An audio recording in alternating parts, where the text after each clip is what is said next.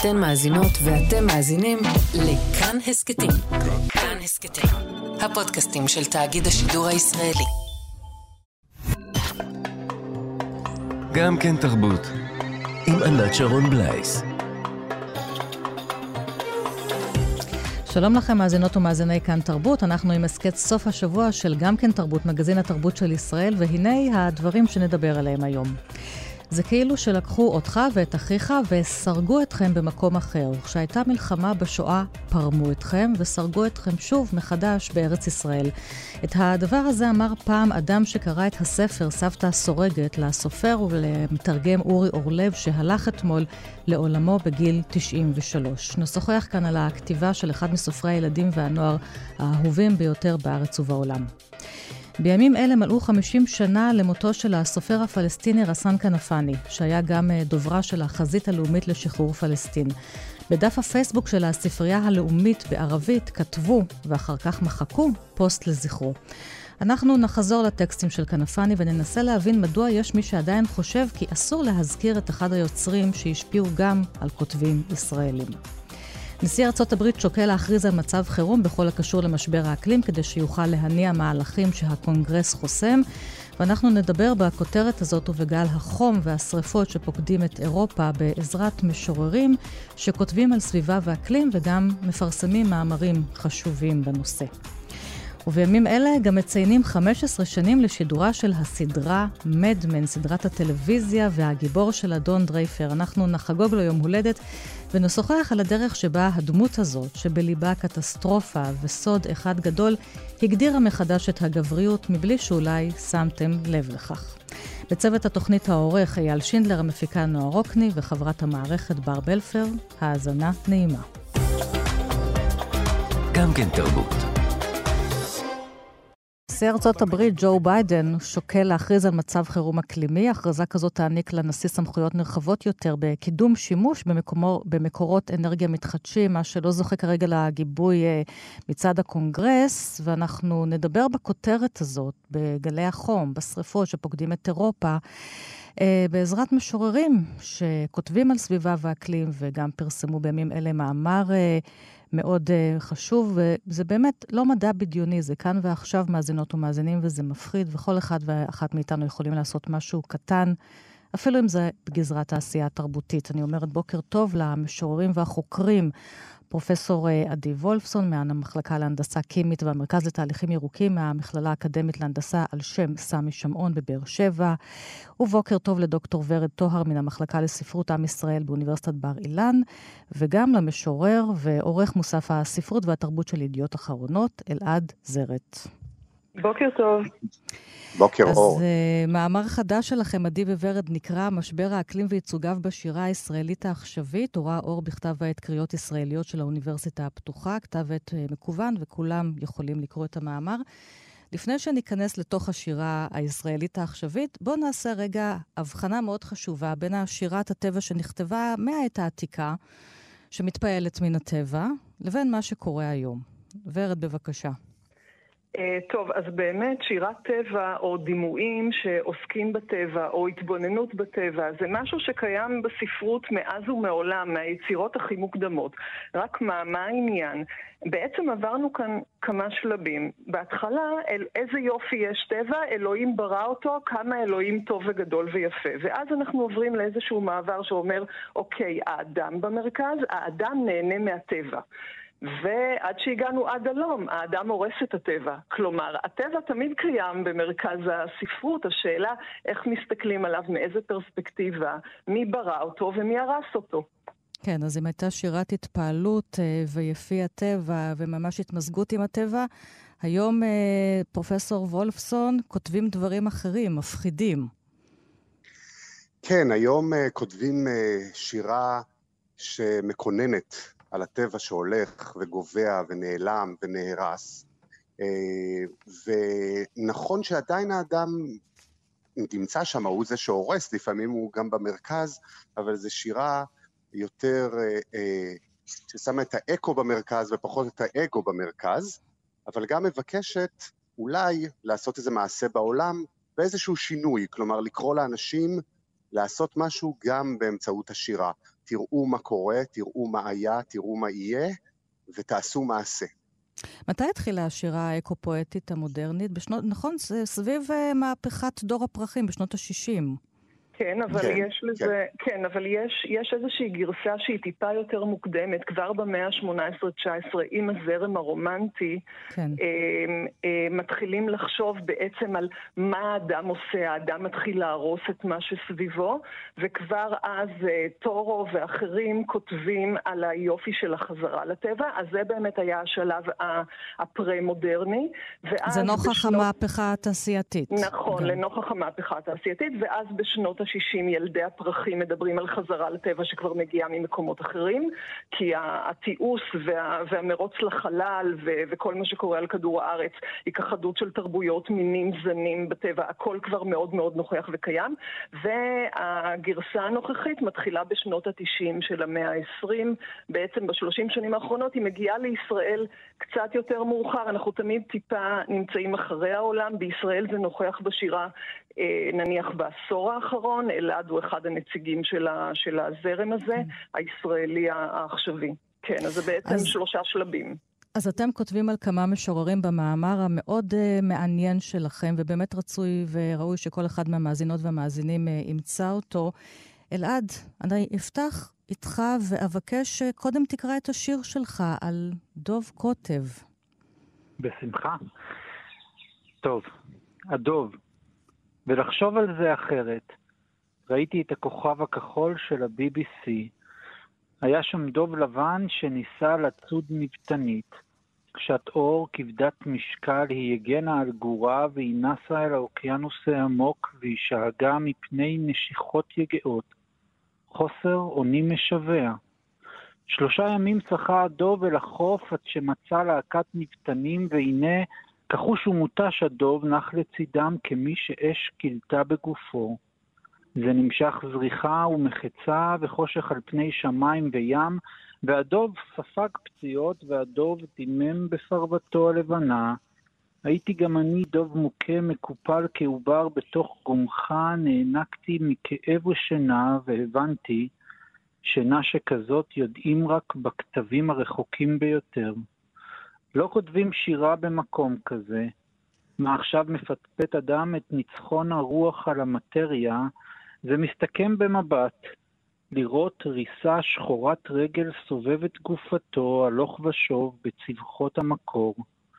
אין שמחת צוהלים, אין עצבונות המת, שקט, רק רחש הקריסה של כיפת הקרח במערב גרינלנד. אז קודם כל, איזה שיר יפה, ואיזה שיר קורע לב. ואפשר לדבר בו כל כך הרבה, אבל אנחנו רק, אני אתפוס בו כמה דברים בקצרה. אז, אז, אז זה מתחיל עם הדוב שבטבע, אתה יודע, מחפש לעצמו מזון, ואנחנו אולי חומלים על אותה נבטנית, על הגור שלה, שהוא תכף רוצה יטרוף. אבל זה, לא, כן. לא, זה לא קורה כי הקרח נמס, ואז אתה ממש הורס את הבריאה, אתה מחזיר אותנו אל החושך, ואתה גם מחזיר אותנו אולי ל... אושוויץ, לא כותבים שירה במקום הזה, משהו שאדורנו אמר, לא כותבים שירה אחרי אושוויץ. השואה, נכון. השואה היא השואה האקלימית, האקולוגית. בגדול, באמת נקודת החמלה, או יותר נכון נקודת המבט לעבר החמלה היא נעה על שני הצירים, זאת אומרת, אה, מצד אחד יש חמלה גדולה באמת על הנפתנית והגור, ומצד שני יש חמלה גדולה על הדוב הזה שרק רוצה לשרוד. אבל uh, אני חושב שהחמלה הגדולה ביותר היא לאדם המתבונן שמנסה פחות או יותר להבין את מה שקורה סביבו, אה, ולא מצליח לתפוס את זה, לא, במ... לא במילים של שפה מדעית ובטח שלא גם במילים של שירה. והאובדן וה... המילים הזה, נוכח ההוויה המשתנה שלנו והמציאות שהולכת ופשוט אה, נכחדת לנו מול העיניים, היא, אולי באמת אובדן המילים הגדול ביותר שידעה האנושות, כי אם פעם באמת, כמו שוורד ועדי דיברו על, אה, על שירי ההלל לטבע ושירי הפאר שבעצם אה, בירכו את, אה, את, את הטבע כחלק עיקרי בחיים שלנו, אז כרגע אנחנו פשוט מאוד, נותר לנו רק לקונן ולבכות על מה שעשינו. מתי כתבת את השיר הזה? פשוט ישבת, צפית בסדרת הטבע ו... השירים באים לקחת בגדול... לקחת עט, נוצה הם... ודף? אז, אז, אז השירים אצלי הם באים, אה, הם, הם לא באים כמקשה אחת, הם יכולים אה, להיוולד מאיזשהו משהו אחד וטריגר שמתעורר פתאום אחרי אה, אה, כמה ימים, חודשים ולפעמים אפילו שנים. במקרה הזה זה באמת היה הסצנה המובהקת והפשוט אה, קורעת הזאת okay. אוקיי. שראיתי בכוכב הכחול, וככה הוא נולד, בחלקים אמנם, אבל אה, באמת אה, אחרי הצפייה. אז עדי, אתם כותבים במאמר על זה שהמשוררים, אה, לפחות פה בארץ, רובם לא נמצאים במקומות, אלעד לא היה שם בקוטב לצד הדוב, אלא רואים דימויים ויזואליים, בדרך כלל בתקשורת, ואז זה מפעיל את כתיבת השירה. נכון, זה אפילו לא רק דימויים ויזואליים, זה איזה אייקונים, כן, דוב הקוטב הוא כן, מאוד אייקון, מזוהה נכון. עם משבר האקלים. אה, יש מאמר אה, מדעי שבוחן את האייקונים האלה ואת השחיקה שלהם עם השנים ואת האפקטיביות של להשתמש בהם.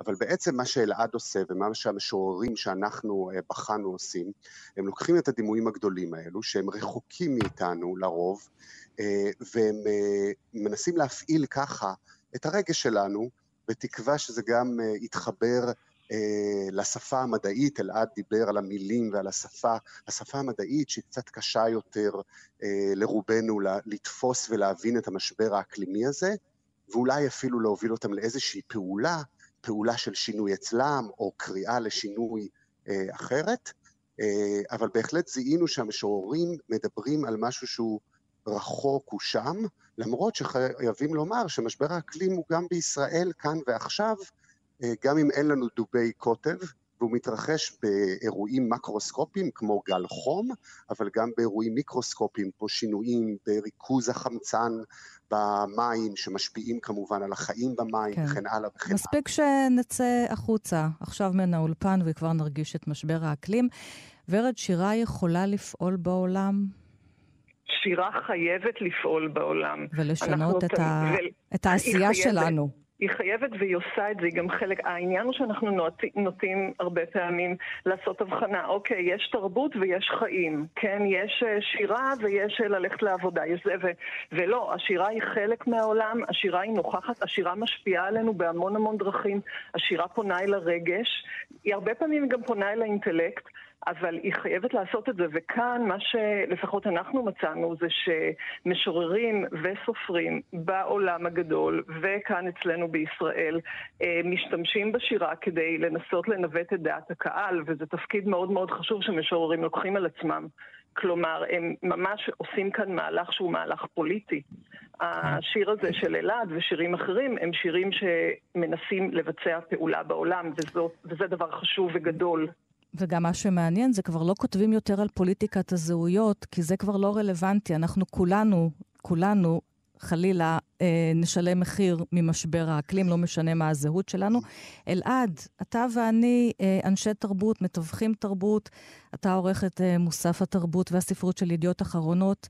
אתה צריך לפרסם יותר מאמרים, שירים, ספר, אה, סופרים שעוסקים במשבר האקלים? יש לך אחריות? תראי, אני, אה, במקביל לעשייה הספרותית, אני גם, אה, יש לי טור קבוע בעיתון על אה, משבר האקלים ועל כדור הארץ, כל מיני מחקרים מדעיים, וגם יש לי טורי דעה בפובליציסטים שאני מפרסם בענייני שעה שנוגעים נטו במשבר האקלים. אני מאוד מאוד... אני חושב ש, שבמובן מסוים, אם, אפשר, אם לא קושרים את הדברים יחד, אז, אה, אז באמת זה קשה אה, אה, לתווך את זה. עכשיו, מצד שני, אני גם חושב שאין ספק שהזירה הספרותית חייבת לתת, אני לא רוצה להגיד לתת יד, כי, כי זה חלק מהעניין, זאת אומרת, הספרות רק יוצאת נזכרת מהעניין הזה. במובן הזה, נגיד, גם, גם ורד וגם עדי פרסמו במוסף אצלי מאמר על משבר האקלים עוד לפני שבכלל מישהו נכון. דיבר על משבר האקלים ב... בעול, בעולם הספרות, או יותר נכון גם בספרות המקומית שלנו. ולכן המחויבות שלנו היא לא התגייסות אה, במובן הרע אה, אה, של המילה, אלא התגייסות שבאמת נותנת אימפקט ותגובה לאיך הספרות ואיך היוצרים מגיבים לעניין הזה. אני כן. לא חושב שזה יכול לעבוד בנפרד.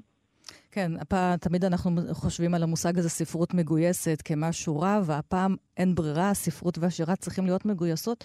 אני גם חושבת על זה שאנחנו, דיברנו קודם על המהפכה התעשייתית, היום אנחנו חיים בעידן של המהפכה הטכנולוגית, הדיגיטלית, וכולנו הולכים כסומים אחרי כל הדיגיטליה והאפליקציות, וכמה שהם מזהמים את העולם, כמה שהם מאיצים את משבר האקלים.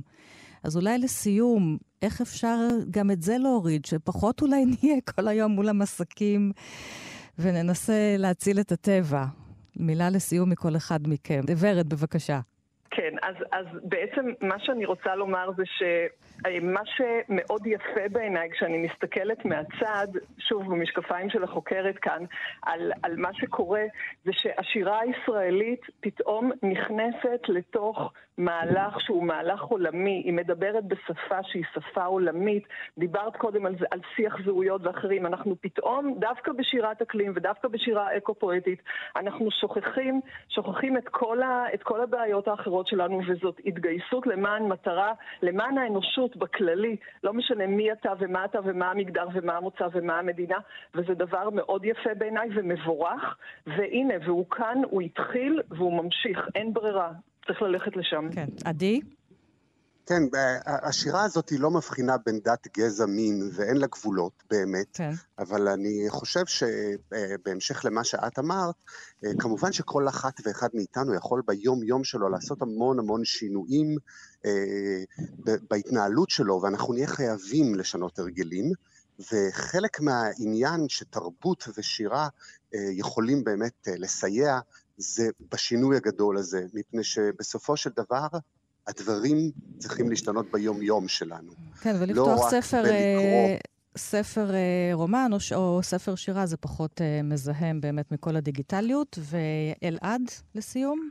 אני, אני אגיד משהו אחד uh, בנוגע לעניין הזה באמת של ספרות כאיזה משהו כמו מה שאמרת מגויסת. מצד אחד, ספרות, הספרות תמיד הייתה אופוזיציה uh, uh, למוקדי הכוח. כשמוקדי הכוח באים ומשנים דברים לרעה, אז הספרות באה להציב איזושהי מראה מולם, מראה מתקנת.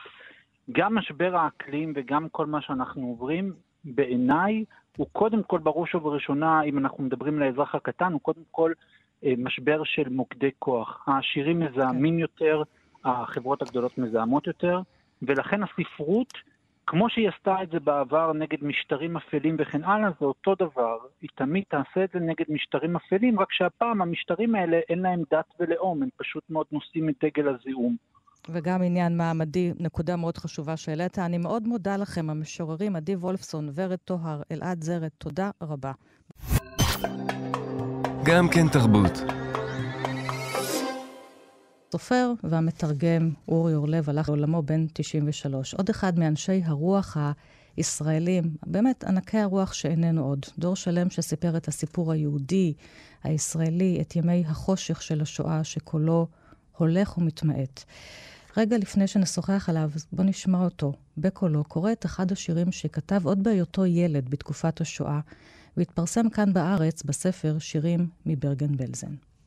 את השיר הראשון כתבתי עוד במחבוא אצל הפולניות, אצל הפולנים הטובים. שיר אחד כתבתי. אחר כך ב-44, אנחנו הגענו לשם ב-43 בקיץ. ב-44 התחלתי לכתוב שירים בברגן בלזן באמת.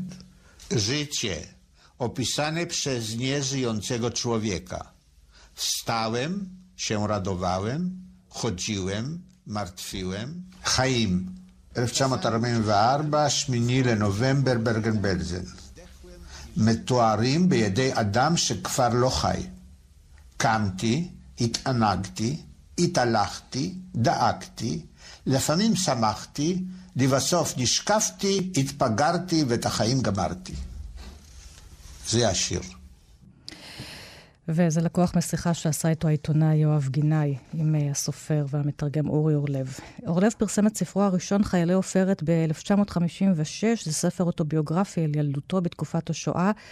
כאן uh, עדיין לא קראו לו אורי, אלא יורק. אחר כך הוא פרסם עוד עשרות ספרים וזכה בשלל פרסים בארץ ובחו"ל. שלום, פרופסור זוהר שביט, מייסדת התוכנית לתואר השני במחקר תרבות הילד והנוער, בית הספר למדעי התרבות, אוניברסיטת תל אביב. בוקר טוב, זוהר. בוקר אור. ושלום לשחקנית אסתי זקהיים, שבימים אלה מופיעה בהצגה חדשה על פי ספרו של אורלב, סבתא הסורגת. בוקר טוב, אסתי. בוקר טוב. בוקר זוהר, טוב. מה הספר הראשון של אורי שאת פוגשת, שקראת? כילדה את מתכוונת. כן? אה, את יודעת, זה קצת קשה לי, כי פה מתערבבים הזיכרונות הפרטיים שלי והעבודה שלי אה, כחוקרת. על, ספר, על ספרי ילדים. אני זוכרת, אני אגיד אחרת, אני זוכרת היטב כמה התרשמתי בשעתו מהאי ב... אה, ברחוב הציפורים. היי ברחוב הציפורים, ומשבתא שורגת, וגם איך לה... בהדרגה עם השנים היטבתי להבין את הגדולה של הספרים האלה. כי צריך להבין, אה, אורי אורלב לא במקרה הוא הסופר הישראלי היחיד שזכה לפרס אנדרסן לצידם של סופרים מאוד ידועים כמו כריסטינה נסטלינגר או אסטריד לינדגרן או אריך קסטנר. הוא באמת היה סופר בעל איכויות בלתי רגילות, פורה מאוד אגב, הוא כתב יחסית אה, למעלה הרבה מ-30 ספרים, אה, נכון? סליחה? למעלה מ-30 ספרים. למעלה, אני חושבת שאולי אפילו קרוב ל-40, והם גם כוללים את הספרים שהוא תרגם נהדר, נכון. את המלך מתיה, אה, ועוד כמה ספרים, אז אה, בכלל ההיקף של העבודה שלו הוא מאוד גדול. אה, ואחד הדברים הכי מעניינים בכתיבה שלו, שהיא רבת רבדים. זאת אומרת, בואי ניקח לדוגמה את שבתא שורגת, שזה אחד הספרים, אגב, שתורגמו הרבה מאוד, אה, ומאוד הצליחו גם בעולם. יש פה הלוא מעשה גאונוי של... אה, אפשר לראות את הספר הזה כספר על השואה, אפשר לראות אותו על ספר של יכולת התקומה מקטסטרופה, אפשר לראות אותו כספר שמתאר חוויה נוראית של התפרקות מוחלטת, ואפשר לראות אותו כספר שיש בו המון תקווה. והכל הכל ביחד נכון. ואני חושבת שלוקח זמן, גם בתו, כילדה שקוראת, ואחר כך כבוג, כבוגרת, להבין את הרבדים השונים שלו. כי על מה אני זה רק סבתא אומר? בקצרה את העלילה. מדברים, הוא כתב על סבתא שמגיעה לעיר בלי כלום, ללא רכוש. ותשימי פליטה. לב, אגב, שבאיורים הנפלאים של אורה איתן, שהיא גם נכון. אחת המאיירות הכי נפלאות שיש לנו, זה איור של עיר אירופאית. זה לא עיר ישראלית. כן. מגיעה כמו פליטה, בלי כלום, יש לה זוג מסרגות וצמר, והיא מתחילה לסרוג בית, וילונות, רהיטים, ולבסוף, כדי לא להיות לבד, היא, זור... היא סורגת זוג נכדים, כמו אורי ואחיו, אולי. כן. זה, זה פנטסטי אלו. עכשיו. תשימי לב שאין הורים. כן, יש אין פה גם הורים. סיפור על יתמות. יש, אנחנו פוסחים על דור. וככה לא כל כך שמים לב לזה, לכאורה. אה, את, את רוצה להמשיך? אבל? את אומרת, את אומרת פה, דרך סבתא סורגת, אני רוצה לשאול אותך, הוא אמר כל הזמן, אני כתבתי על השואה דרך העיניים של הילד שהייתי. נכון. אני לא רציתי, אני, כדי לכתוב בטון אחר, כדי שגם תהיה הומור, כדי שאני לא אכתוב רק מקורבן, נכון, זה סוג נכון. אחר של כתיבה, אנחנו לא הכרנו את זה פה בארץ. נכון. כל, זה, כל, כל מה שאמרת נכון מאוד. הוא הכניס אה, נרטיב אחר לסיפור של השואה, אה, שהיו בו אלמנטים שבכלל לא היו מקובלים. עכשיו, הוא אומר שהוא עשה את זה, ההיצמדות הזאת לנקודת המבט של הילד, או במבע משולב. זאת כן. אומרת, אה, מבוגר שמספר את הסיפור מנקודת המבט של ילד, כי לא הייתה לו דרך אחרת להתמודד עם חוויות השואה הפרטיות שלו. אה, כלומר, זו הייתה איזו אסטרטגיה של הישרדות. אבל אה, זה היה גם מעבר, יכול מאוד להיות שזה נכון, אבל מעבר לכך, היה גם העניין שהוא ברא עולם שלם, והוא הראה שגם בתקופת בתקופות הכי קשות והכי נוראיות, הייתה, בנוסף לעצב ולזוועה, הייתה גם שמחה, והיו משחקים של ילדים, והיו צעצועים של ילדים, והיו אהבות. כלומר, זה לא עולם אה, חד משמעי, וזה לא עולם שחור לבן. כל העולם של אורי אורלב הוא עולם של צבעים אפורים, והוא תמיד ידע לשרטט את המנעד הזה של כן. הצבעים השונים של העולם בצורה מופלאה. הוא אמר פעם אחת כשיצאתי מה... זאת אומרת, הלשינו עליי, והוציאו אותי מהמחבוא ושלחו אותי למחנה ריכוז לברגן בלזן, אבל אני הייתי מאושר כי הייתי במקום פתוח. איזו אמירה בלתי נתפסת. בדיוק ככה, יתרה מכך, הוא אומר, זה היה כמו ב... קייטנה בהתחלה. כמו קייטנה בהתחלה, פשוט בלתי נתפס. אחר כך כמובן, כן. האושר הזה כן. נגמר מהר, אה, יחסית מהר מאוד. השחקנית אה, אסתי זכאי. אני כבר חוזרת... אני חושבת שגם באי הציפורים, באי הציפורים יש שם את העכבר שלו, שקורא לו שלג, אני חושבת, גם זה זוכר כן, שגם שם אה, יש איזו נגיעה באמת בילדות, או באיזו נורמליזציה, או איזה... אה, אה, למצוא את הטבעוניות של זה, גם בתוך הריאליזם הזה. סיפור רובינג'ון, זאת אומרת, כן. הילד ששורד לבד, עלי, ובסוף אפילו יורה בחייל הגרמני. אה, כן. תמיד, לאורי אורלב הייתה תמיד נקודת אה, מבט מיוחדת ולא צפויה. גם אגב, כשהוא תיאר את חוויית הקליטה שלו בארץ, אז קודם כל זה התאפיין בכך שלא הייתה בו מרירות ולא היה בו כעס, כל, ה, כל הנרטיבים שאנחנו כל כך רגילים אליהם, של עשו לי, לקחו לי וכולי וכולי, לא היה לו את זה. הוא אומר, שמחנו על ה-DDT, כי סוף סוף נפטרנו. כן, גם הוא קיבל, גם הוא קיבל וזה. הוא גם היה מאוד, uh, מאוד ישיר, ובאיזשהו מקום לכאורה מאוד פרקטי. זאת אומרת, הוא ראה את הדברים כפי שהם, על הטוב והרע אה, שבהם. אני, אני רוצה לפנות אלייך, השחקנית אסתי זכאי. מתי את uh, פוגשת, מתי את אוחזת ספר ראשון של אורי אורלב? תראי, אני, אה, אני, אה, זוכ, אני זוכרת את, אה, את, את הילדים באי הציפורים.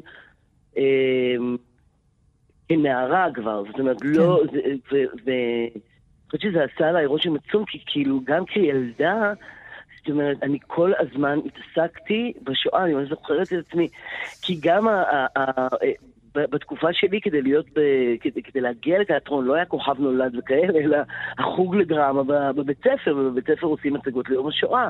אז הייתי אנה פרנק והייתי חנה סנש, והילדים בכיכר של עושה צווים. אז כל הזמן היה איזה מין התעסקות כזאת עם השואה ומה יהיה איתי, ומה יקרה כשזה יקרה שוב. ומה לא הרגשת? מה הרגשת? כי אני זוכרת את עצמי, אני לא ישנתי בלילות. אני גם, לא ישבתי בלילות, וגם כל הזמן התייעצתי עם אבא שלי מה לעשות, כאילו אמרתי, אם אני אהיה רזה, אני אוכל לצאת אה, אה, מהגטו ולהביא אוכל, אם אני אהיה שמנה, אולי אני אחזיק מעמד יותר זמן. כאילו היה מין אה, דיאלוג כזה, ואני זוכרת שאמרתי לאבא שלי, אחרי שנים, למה לא אמרתי לי שצריך להיות עשיר כדי לקנות תעודות זהות, לזייף וזה, ולקנות את החופש שלך, ואני בחרתי במקצוע הזה. של משחק. בחרת במקצוע, במקצוע של משחק. אסתי, ואת בוחרת לקחת את הספר הבאמת כל כך מיוחד שלו, סבתא סורגת, שיש בו כל כך הרבה אפשרויות קריאה, ואת מעלה בימים אלה הצגה לפי הספר. את הסבתא הסורגת עם זוג המסרגות ביד. נכון. היא סורגת נכדים, אבל זה ספר שאפשר לקחת אותו, ושאחר כך היא לוקחת אותם לבית הספר ולא רוצים אותם, מה פתאום, אנחנו לא מכניסים ילדים סרוגים. אף, מוסד לא מוכן לקבל אותם. כן. בדיוק. לא, לא בית ספר ולא בעירייה ולא ממשלה, זה ילדים דחויים, הם ילדים דחויים, אחרים. בדיוק. באמת, ובאמת אני חושבת שמהבחינה הזאת, סבתא סורגת זה איזושהי, אה, זה, זה, זה פנטזיה, זה הרח, הרחקה של השמאלה. ואני זוכרת שקראתי, אה, כשיואב אה, ברטל, הבמאי, פנה אליי, קראתי מאמר, אני מתחילה לחקור וזה, קראתי מאמר, ו... ואורי אורלב שם מצוטט שהוא אומר, אחי ואני הגענו לארץ ישראל ילדים פרומים.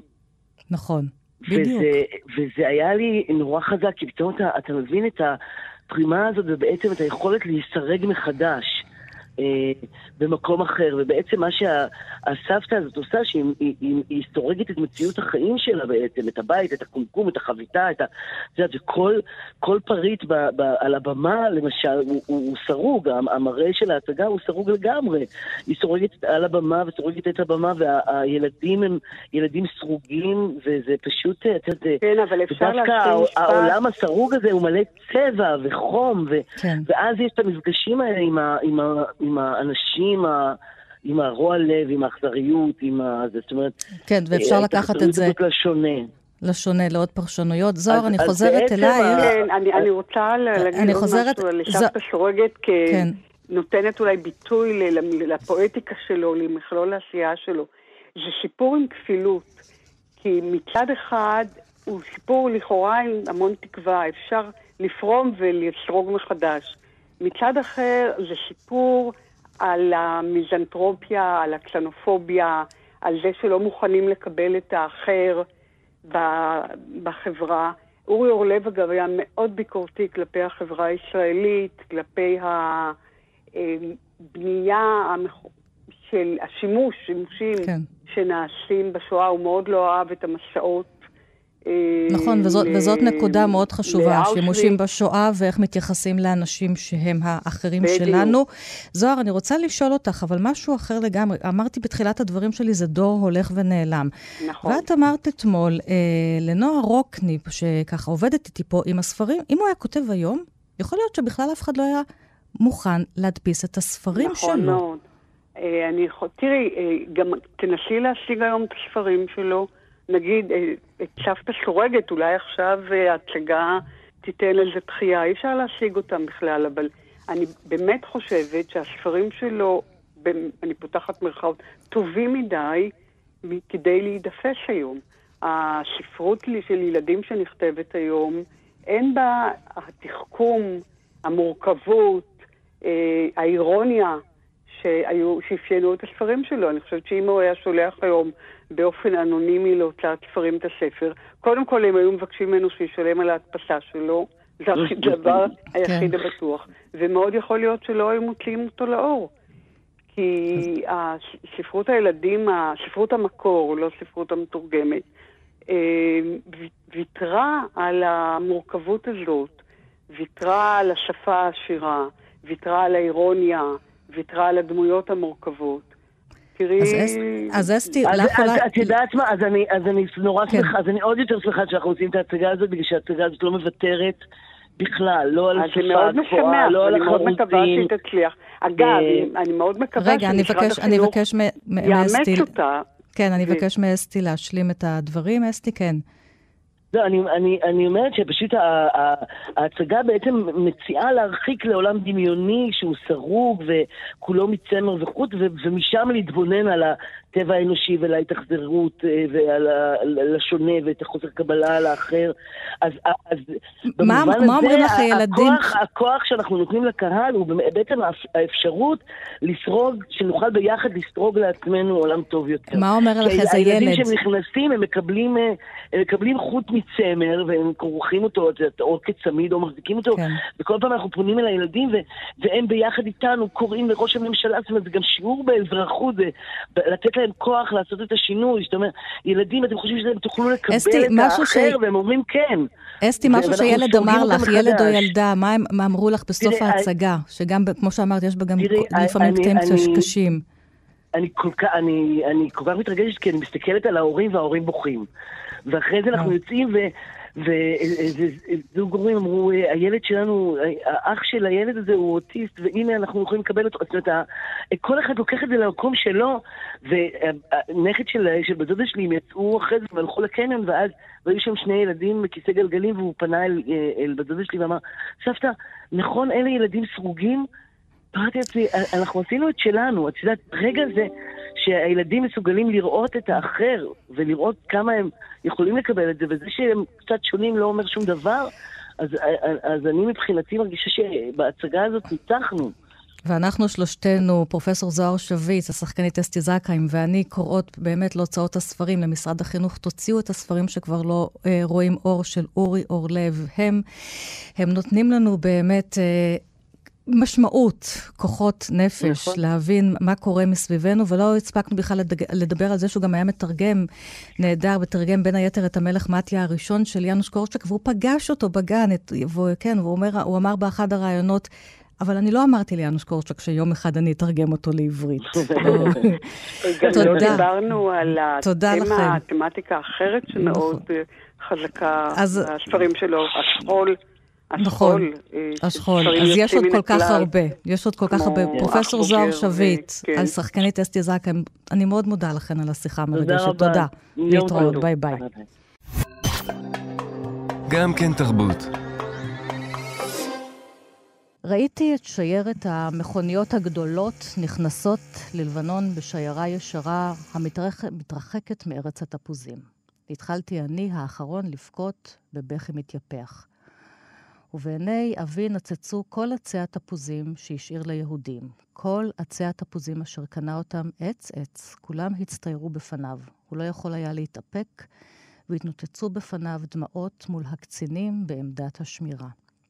וכשהגענו לצידון בלילה, הפכנו לפליטים. זה קטע שלקוח מתוך הסיפור ארץ התפוזים העצובים שכתב אה, רסן כנפני, שהיה משורר וסופר פלסטיני, יליד עכו, 1936. ב-1948 נאלצה משפחתו להימלט מן העיר, והוא מעולם לא שב אליה. לימים הוא גם הפך לדוברה של אה, דובר הארגון החזית העממית לשחרור פלסטין. לאחר הטבח בנמל התעופה לוד ב-30 במאי 1972, התפרסמה תמונה שלו עם אחת המחבלות היפניות שביצעו את הפיגוע הנורא שבו נרצחו 24 אנשים ישראלים ותיירים. כמה שבועות אחר כך, ב-8 ביולי 1972, התפוצצה מכוניתו של כנפני ליד ביתו שבביירות, והוא והאחיינית שלו בת ה-17 נהרגו במקום. מאז חלפו 50 שנה, ואתמול פרסמה הספרייה הלאומית פוסט לזכרו, אבל אה, זמן קצר אחר כך היא מחקה אותו והוציאה הודעה בזו הלשון. הפוסט שעלה לעמוד הפייסבוק בערבית של הספרייה הלאומית נבע כתוצאה מטעות בשיקול הדעת. ברגע שהדבר נודע להנהלת הספרייה, הפוסט הוסר, ומתקיים בירור עם המעורבים בתקלה כדי למנוע את הישנות המקרה. אז מיהו הסופר הסן כנפני, שחמישים שנה לאחר מותו הוא עדיין אה, דמות מעוררת מחלוקת בזירת התרבות הישראלית, ואם עלינו להפריד בין האומן לאומנות שלו. אני אומרת בוקר טוב לבמאי התיאטרון סיני פטר. וברכה, בוקר אור. שאתה העלית בתיאטרון הקאמרי מחזה שכתב בועז אה, גאון בעקבות הספר הידוע ביותר של כנפני, השיבה הביתה, זה היה ב-2008. ושלום לסופר ולמבקר הספרות, דוקטור נבי אל-קאסם. שלום, בוקר טוב. מתי אתה פוגש אותו פעם ראשונה, דוקטור אל-קאסם? את הכתיבה שלו. אני, אה, אני התחלתי לקרוא את רסן כנפני שעוד הייתי בתיכון, בבית ספר תיכון. אה, קראתי את אה, הספר הראשון שלו, גברים בשמש, ואפילו כתבתי עליו, כתבתי עליו ביקורת, ואחר כך גם כן עשו מזה מחזה והציגו את זה בתיאטרון כאן בארץ. ואחר כך התחלתי להכיר אותו, את הספרים שלו, את ה... אה, כל ה... מה שהוא כתב. כן, עכשיו, הספר האחרון שלו, השיבה לחיפה, שנכתב ב-1900, פורסם ב-1969, עוסק במפגש בין פליטים ערבים שברחו ב-48, ובנסיבות שונות הם נאלצו להותיר את התינוק מאחור, ואחרי ששת הימים, אחרי המלחמה, הם שבים לחיפה, מחפשים את הבית, מוצאים שם משפחה של ניצולי שואה שקיבלה את הבית הנטוש, וגם ימצא את הבן הגדול, שבינתיים הפך לחייל. וכנפני, אני חושבת, נודע כסופר הפלסטיני הראשון שבכלל התייחס לניצולי שואה. נכון, דוקטור אל-קאסם, בכתיבה שלו? גם אה, כתב אה, על עוד נכון, וחקר. כן, כן. החשיבות של כנפני אה, בהרבה דברים. הוא היה עורך של הביטאון של החזית העממית, והוא היה הדובר שלהם, והוא היה עורך את הירחון גם של החזית העממית. עכשיו בקשר להשיבה לחיפה והנגיעה בצד השני, היהודי, הוא לפני כן הוא כתב אה, שני ספרים חשובים אה, שכתב על השירה הערבית בתוך ישראל אה, בשנת 62, אחר כך עוד ספר על הספרות הפלסטינאית בתוך ישראל, רומנים, חזות, שירה. ספר גדול וחשוב, והספר הכי חשוב גם כן שכתב על הספרות הציונית.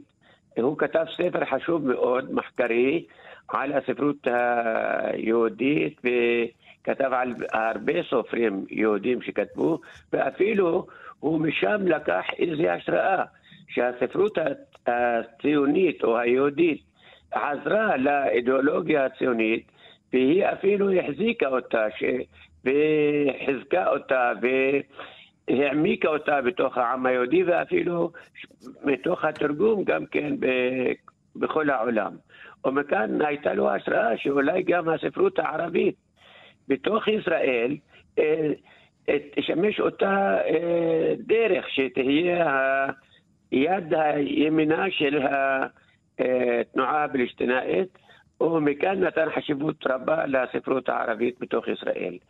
ובספרים שלו הוא התייחס הרבה לעניין זה של בין יהודים לערבים, והיה יותר ריאלי משאר הסופרים שהוא אה, לא דחה כל מה שהוא יהודי או כל מה שהוא ישראלי, להפך, הוא אמר שצריך ללמוד מזה, ולא להתרחק מזה, צריך לקרוא אחד את השני. סיני, כן. אתה מעלה ב-2008 את השיבה לחיפה, לא ברור לי שהיום אפשר היה לעשות את זה. אתה יכול להבין מדוע הספרייה הלאומית הורידה את הפוסט? כן, אני רציתי באמת אה, להתחיל עם, ה, עם מה שנקרא הפאניקה הישראלית. אה, דוקטור אל-קאסם הסביר כל כך יפה כמה אה, רסן כנפני היה איש שפניו אל תוך התרבות הישראלית, התרבות הציונית, הניסיון לחשוף אותה כמה שאפשר בפני העולם הערבי, והנה אנחנו דווקא כלפיו, האיש שפתח את החלון, שרצה להכיר, ששוחח, שקיים איזשהו דיאלוג עם עם הדמות הזו של ניצולת השואה בנובלה המצוינת, השיבה לחיפה, דווקא הוא, לא די שהוא חוסל פיזית על ידי המוסד, אז גם יש רצון למחות את זכרו.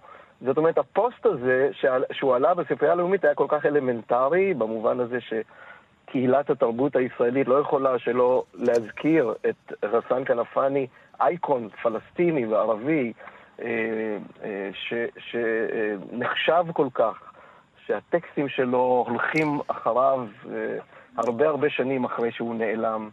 צריך לומר שאני קראתי מתוך הסיפור ארץ התפוזים העצובים, זה נכלל בתוכנית הלימודים של לימודי הספרות פה בארץ. א', דבר שני, הסופר האהוב על כולם, סמי מיכאל, המשיך את השיבה לחיפה, את אותו סיפור של אה, כנפני בספר שלו, יונים בטרפלגר, שהתפרסם ב-2005.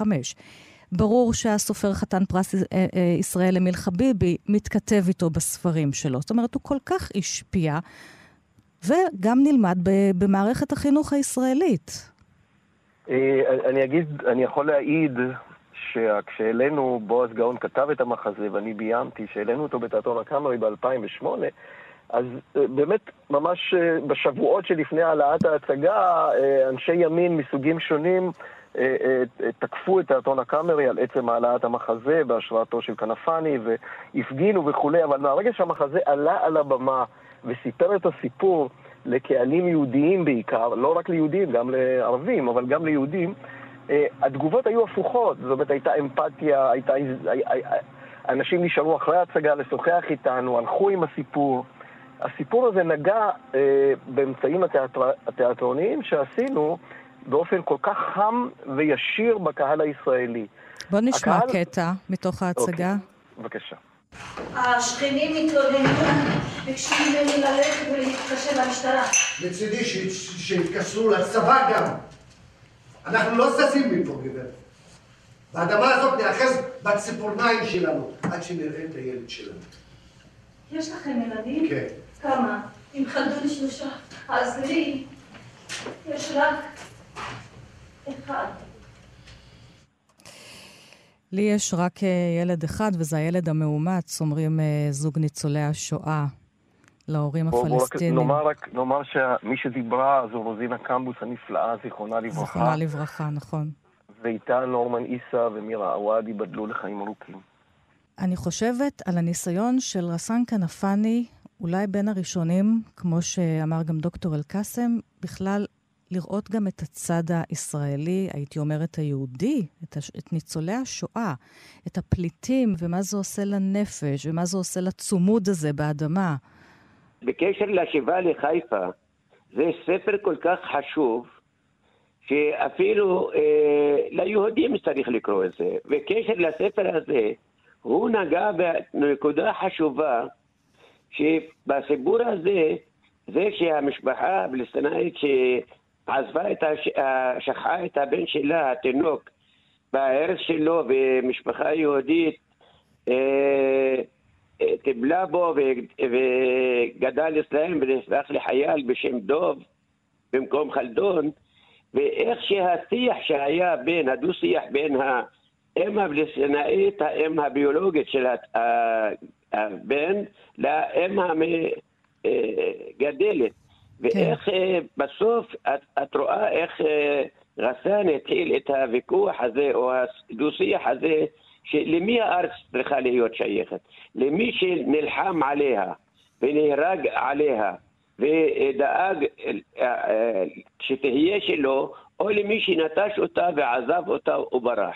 השאלה הזאת חשובה, את לא יודעת כמה השפיעה על הרבה אנשים שקראו את זה, שהוא היה גיבור, שהוא אה, אה, זרק את השאלה הזו בזמן שהיה אם להזכיר שם ישראל בעולם הערבי, היו תולים אותו. זה, זה עניין גיב... כל כך מדהים. והוא גם היה גיבור שלך, סיני? אה, רסן כנפני, אה, אה, הוא מאז שקיימתי איתו בעצם את המפגש הווירטואלי דרך השיבה לחיפה, הוא איש שחוזר, לא, לא מפסיק לחזור ולפגוש אותי בהזדמנויות שונות דרך העובדה ש... זה לא רק ההצגה, אלא גם סרט שנעשה בעקבות ההצגה, שיחות שאני מקיים. אני מלמד עד היום את המחזה השיבה לחיפה עם uh, כיתות תיאטרון שאני מלמד בגליל המערבי, מכללת הגליל המערבי, במקומות אחרים. זאת אומרת, הוא, הוא הדבר, הדבר שהוא יצר, האתגר שהוא יצר עבורנו, הוא uh, כמובן אתגר סמלי, כי זה לא רק אדם אחד, אבל אי אפשר שלא להביט בפני הפלסטיני, להכיר אותו ולהיות סקרן לא רק לגבי מה הוא אומר לנו, אלא גם הוא מזמין אותנו פנימה לראות, למשל בנובלה השיבה לחיפה, את הדיאלוג הפנים-פלסטיני. בני הזוג מקיימים ביניהם, מקיימים ביניהם דיאלוג כל כך נוקב על מה הם היו צריכים לעשות ב-23 לאפריל 1948, היום של נטישת חיפה, של הבריחה. מה הם היו צריכים לעשות? מה היו צריכים לעשות אחרי זה? איך הם היו צריכים לנהוג. כל זה לא יכול להיות שלא יסקרן אותנו עד מאוד. אלה, זה העם שאנחנו חיים איתו. אגב, זאת אומרת, זאת ההכאה עצמית על זה שברחנו, ולא רק זה, גם הנסיבות גרמו לנו להשאיר את הילד שלנו נכון. מאחור. זה באמת אה, מחזה, שוב, המחזה, הספרים אה, שראוי לכולם. אנחנו צריכים, אנחנו צריכים להכיר את הפנים, כמו שאמר אפילו הפילוסוף היהודי, עמנואל לוינס, אנחנו צריכים להכיר את הפנים של ה, גם של האויבים והאחרים שלנו, ואפשר לסכם שהוא לא רק היה לוחם אידיאולוגי, אלא באמת אדם שמלא אהבה ובכי ביחד. אני מאוד מודה לשניכם, דוקטור אה, נבי אל-קאסם וסיני פטר, הבמאי. רסן כנפני, 50 שנה למותו. לכו תחפשו את הטקסטים שלו. תודה לכם. תודה רבה לך. גם כן תרבות. אני רוצה לציין ולחגוג ביחד איתכם 15 שנים לסדרת הטלוויזיה של מתיו ויינר, מדמן ולגיבור שלה, דון דרייפר. Now I am quietly waiting for the catastrophe of my personality to seem beautiful again, and interesting, and modern. The country is gray and brown and white and trees. Snows and skies of laughter always diminishing. Less funny, not just darker, not just gray. It may be the coldest day of the year. What does he think of that? I mean, what do I? And if I do, perhaps I am myself again. Perhaps I am myself again, השורון, השורות שדון דרפר uh, קורא בפרק הזה בקולו לקוחות מהשיר מייקובסקי מתוך ספר uh, שירה של המשורר האמריקאי פרנקו הרה בשם Meditation in Emergency, אחד הפרקים החזקים בסדרה שכאמור מציינים 15 שנים לשידורה. היא החזיקה שבע עונות, ולטעמי היא הסדרת טלוויזיה הטובה ביותר שאני ראיתי, הדבר הכי קרוב לספרות, וגם יש בה לא מעט התייחסות לספרים. שלום לעיתונאי טיימאוט, עמית ולצר. בוקר טוב. אהלן ענת, בוקר טוב. איזה כיף שאתה חוגג איתי ביחד, ובסוף השבוע אתה פרסמת מאמר אה, על הסדרה, וכתבת איך כולם פספסו את הדמות של דרייפר, שראו בו זכר אלפא, והוא ממש לא זה. אולי הפוך? אה, נכון. טוב, קודם כל אני אגיד שאני מאוד מתרגש לדבר על, על מד מן, בגלל שגם בעיניי זאת אה, סדרת הטלוויזיה הכי טובה שאני ראיתי. והיא דבר שמאוד קרוב לליבי.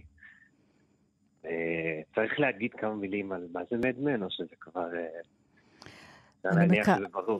אני מקווה שכולם יודעים שזה עוסק אה, במשרד פרסום בשנות ה-60, בניו יורק, מד מן, כי המשרדים נמצאים, משרדי הפרסום בשדרות מדיסון, ויש פה גם את ה double meaning על מד מן, כאילו גם הגברים של שדרות מדיסון, גם הגברים המשוגעים.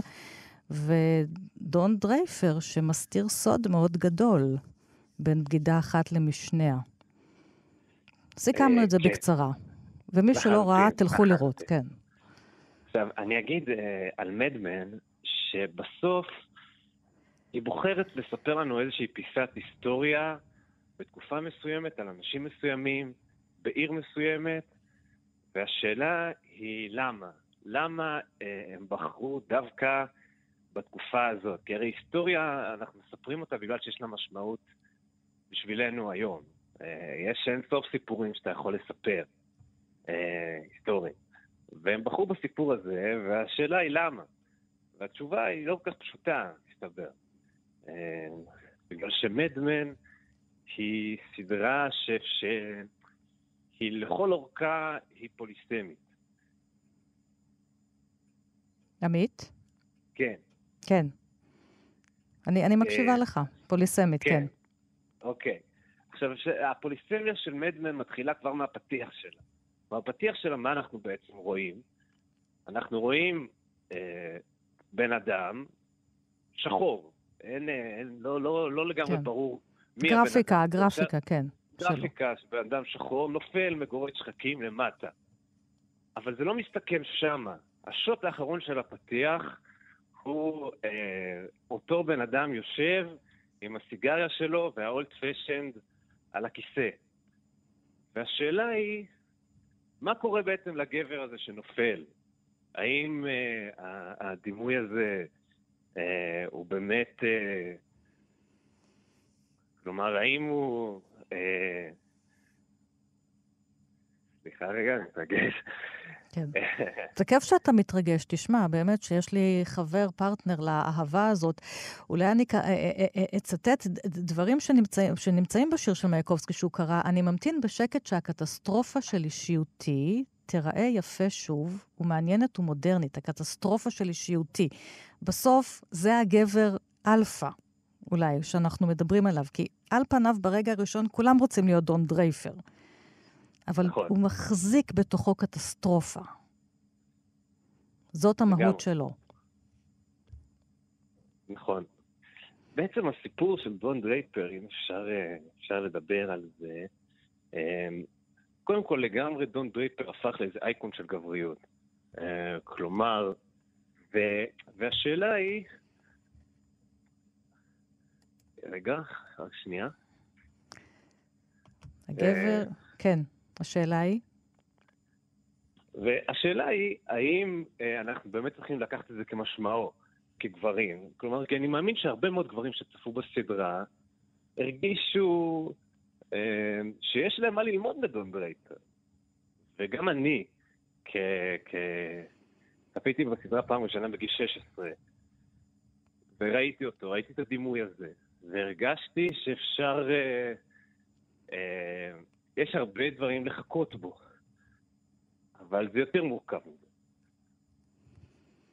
הוא עובד במקצוע שבעצם הוא למכור לנו סוג של שקר, של אחיזת עיניים, והוא בעצמו חי בזהות בדויה, הוא עריק ממלחמת קוריאה, הוא לקח את הזהות של המפקד שלו שמת במלחמה, הוא בעצמו מאחז עיניים. עוד פעם, זאת המהות שלו לצד הקטסטרופה, שקר, סוד, ועדיין, אתה יודע, כל השנים שאלתי את עצמי, עם מי אני צריכה להזדהות, איתו או עם פגי, זאת שמתחילה, האישה שמתחילה כמזכירה שלו, האישה שאין לה בן זוג, שנכנסת להיריון לא רצוי והיא מוסרת את התינוק שלה, היא לא היא בוחרת לא להיות אימא, וכשיש לה חתונה באופק בסוף הסדרה היא מבטלת אותה. אמ, והאישה היחידה שאין לה איתו יחסים רומנטיים, אבל היא האדם הכי קרוב אליו והכי שלם אולי מכל הדמויות הנשיות שיש שם. ואף פעם לא ידעתי מי אני, אני דון או אני פגי. כן. אה, קודם כל, דון דרייפר הוא בעצם פיקציה, הוא שקר, הוא לא, כן. הוא לא דבר אמיתי. נכון, נכון. דון דרייפר הוא בעצם דיק וויטמן. ואפשר להגיד שדון דרייפר הוא מוצר, בדיוק כמו אה, המוצרים אה, אה, בל ז'ולי או לקי סטרייק או המותגים שהוא מוכר. דון דרייפר זה איזושהי המצאה שהמציא דיק וויטמן. אה, ולגבי פגי, בעצם דון, רואים את זה מאוד יפה בפרק האחרון של הסדרה. דון, לא הייתה לו אימא. לא היה לו, אה, והוא גדל, לא רק שלא הייתה לו אימא, הוא גדל עם אישה שלא אהבה אותו, אה, והתעללה בו. והוא לא בדיוק הבין איך, איך נראית האהבה, איך נראית הקרבה הכי בסיסית של החיים שלנו, היא הקרבה שלנו להורים שלנו, והיא לא הייתה קיימת אצלו. אז כל מה שהוא למד על אהבה, הוא למד בדיוק מה, מהדבר שהוא מוכר, מפרסומות. כן. הוא אומר, מה זאת, אין דבר כזה אהבה. אהבה זה משהו שאני המצאתי כדי למכור לך גרביון, אם אתה מצטט uh, משפט שלו מן הסדרה. בדיוק. ו, ובפרק האחרון אנחנו רואים שאם דון כן למד משהו בכל המסע הזה שהוא עובר במדמן, זה שיש דבר כזה אהבה, שהוא יכול למצוא אותה למרות הנסיבות חיים הקשות מאוד שהוא נולד אליהן.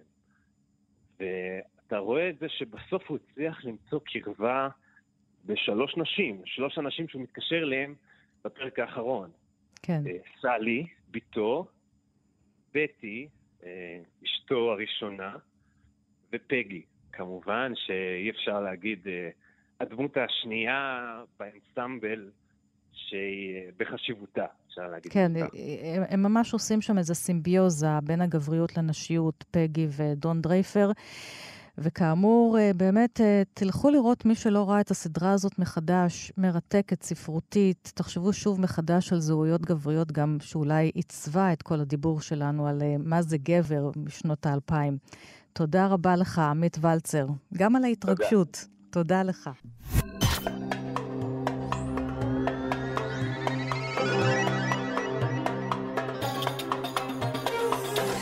עד כאן הסכת סוף השבוע של גם כן תרבות. תודה לכם, מאזינות ומאזיני כאן תרבות. תודה לעורך אייל שינדלר, למפיקה נועה רוקני. אני ענת שרון בלייס, להתראות.